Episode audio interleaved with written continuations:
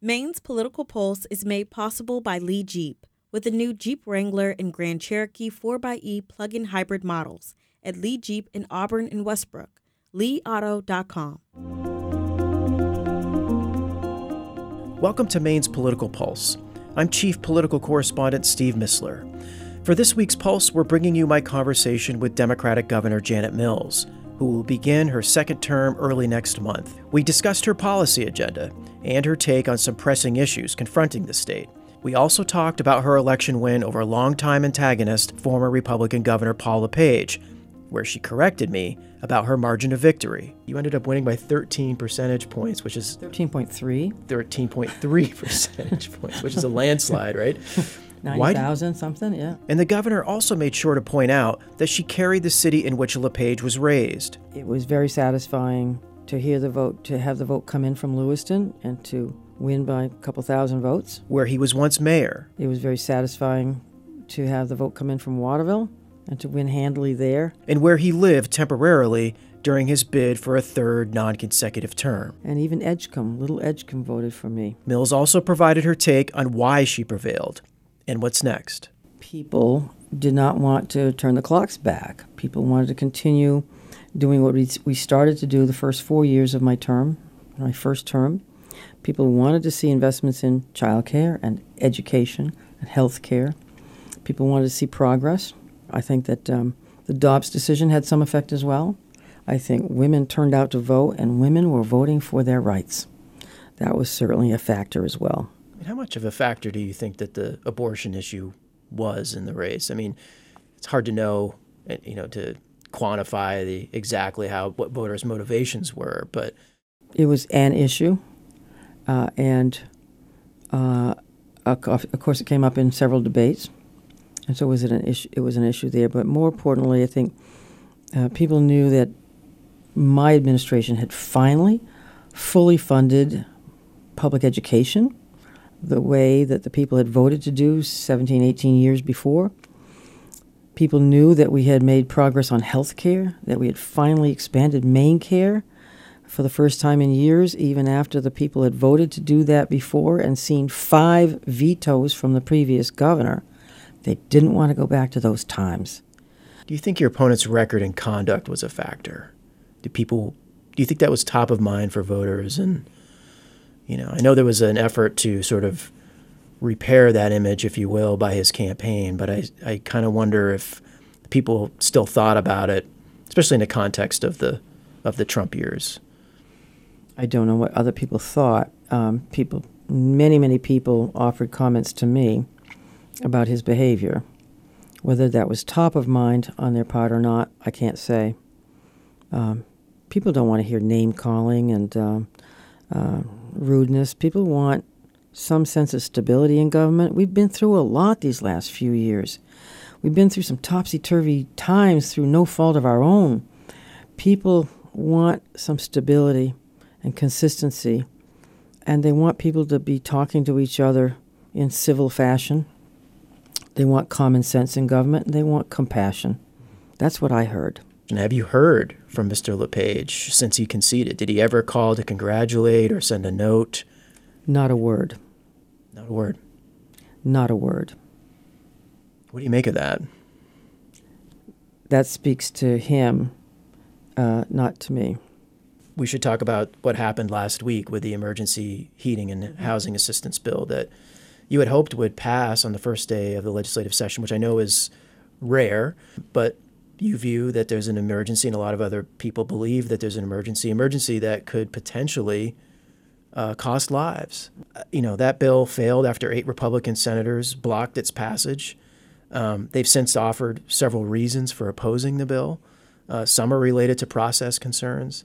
Um, but what do you make of the rationale that you've heard sent from the Senate Republicans in particular?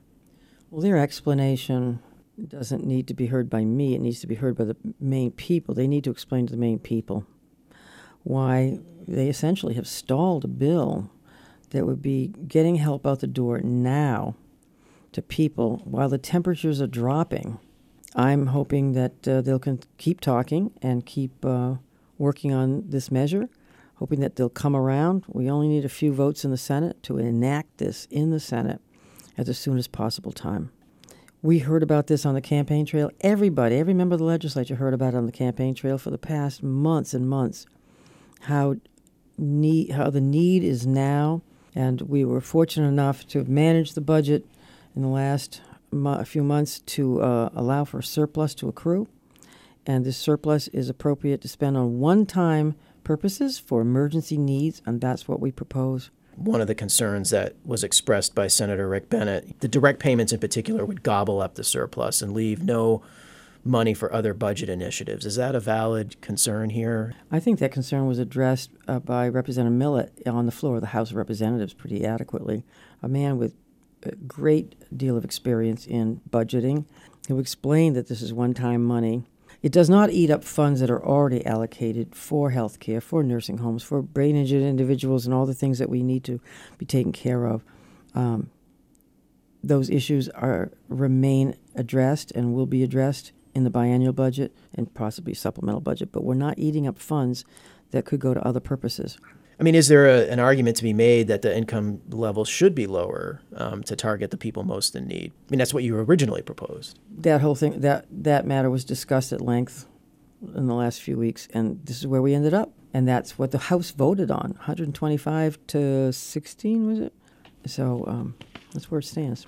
We just need a handful, just a couple of votes in the Senate. Do you anticipate that the budget will include more funding for Maine's system for, providing legal services for indigent defense.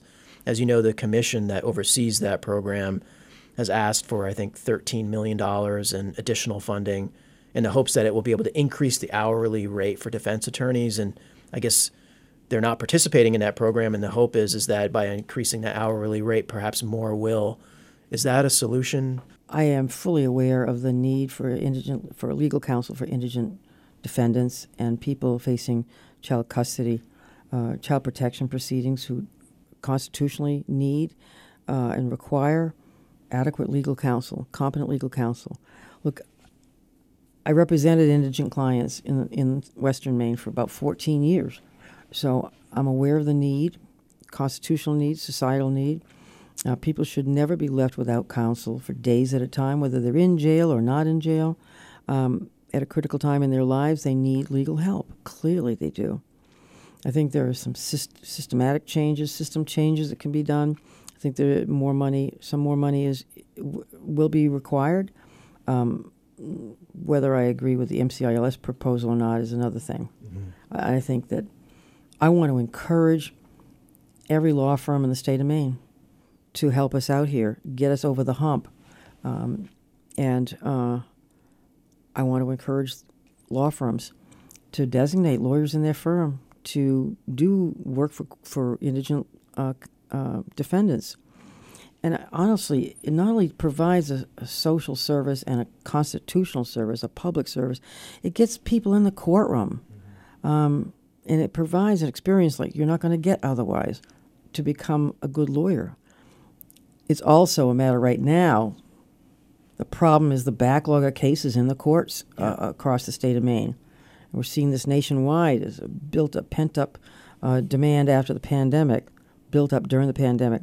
We've got to address the backlog in the court system because I understand why somebody might not want to take, you know, maybe they'd offer to take five cases and the court says, well, here's 50 that's that that shouldn't happen either. I wanted to ask about abortion real quick since it was such a big issue mm-hmm. in the mm-hmm. election. You've previously mentioned that you're considering a bill that would enshrine this 1993 or 4 state law that has protected abortion access. I'm waiting to hear back from the Attorney General's office about what they think the current status of the right to privacy, including the right to right to abortion, is under the Maine Constitution. I mean, if you did pursue a constitutional amendment, you would need obviously two thirds of the legislature to get that to voters. Do you expect Republicans to vote for that? I, I haven't asked, and so I won't know until something is put out there and uh, there's something to vote on. All the polls show that the people of Maine are overwhelmingly in support of uh, the right to uh, reproductive health care, including the right to abortion. I want to ask you quickly about tribal tribal issues. I know you obviously you opposed the sweeping sovereignty bill earlier this year. It's unclear if uh, House Speaker Rachel Talbot Ross will reintroduce a, a, similar measure. The tribes have indicated that they're interested in overhauling this 40-year-old agreement.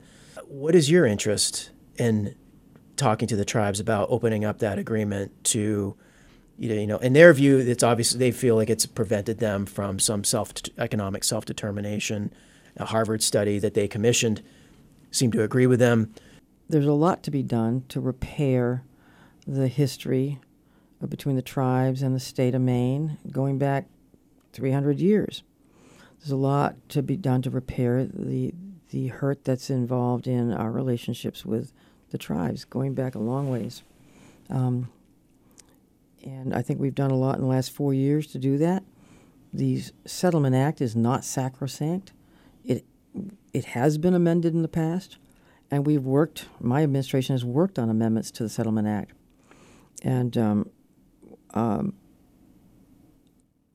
we've gone. We've taken some pretty big steps that way, um, and not just symbolic things like changing Columbus Day to Indigenous Peoples Day, uh, banning uh, tribal mascots at schools, things of that sort, which were important. Are important uh, to send a message to people that we're not going to um, diminish people's rights.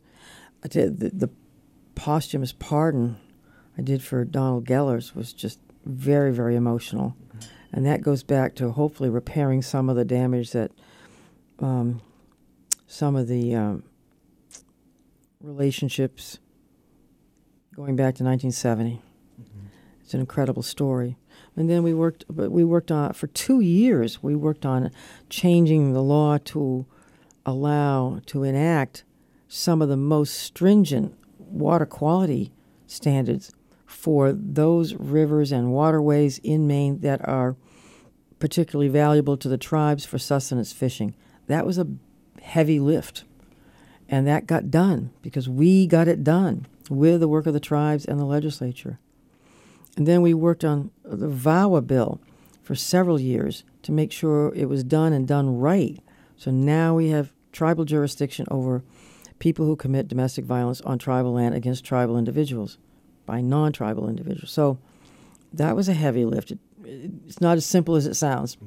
And then this past year, uh, LD 585 to, to codify a me- means of communication and uh, uh, cooperation that didn't exist in law before, and to provide some significant income tax benefits to tribal entities, and to give them an exclusive on uh, online gaming, online gambling.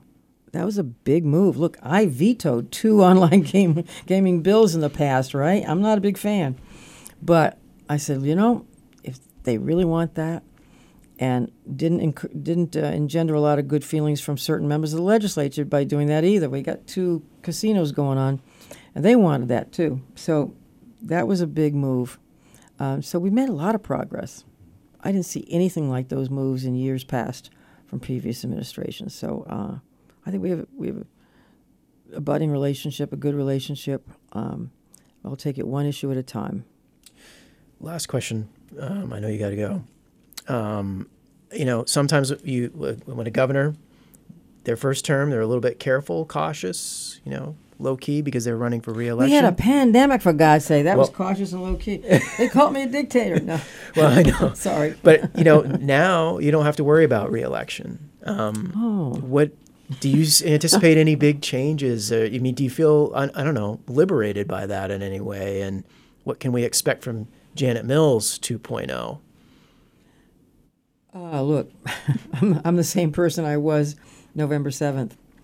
Uh, November 9th, I was the same people person as I was two days before the election, day before the election. So, um, uh, honestly, I think people see that uh, with me, uh, what you get is what you see. I don't expect to change. I haven't changed in I'm not going to repeat my age, but I haven't changed in all those years. I don't expect to change now in how I do things, how I communicate, um, relationship building, those kinds of things that I think people want to see. Well, thank you for taking so much time and uh, speaking with us. We really appreciate it. It's good to see you. Thank you. Same here. Okay. And that's Maine's Political Pulse for this week. Governor Janet Mills had a lot more to say during our interview, and you can listen to it in its entirety by clicking the link in this week's Pulse newsletter. You can get that by subscribing via email, or you can visit mainepublic.org slash pulse to find a link there. A reminder that the Pulse will be taking a break for the holidays, but on December 22nd, you can listen to us on Maine Calling for their year in review program. I'm Steve Mistler. We'll talk to you soon.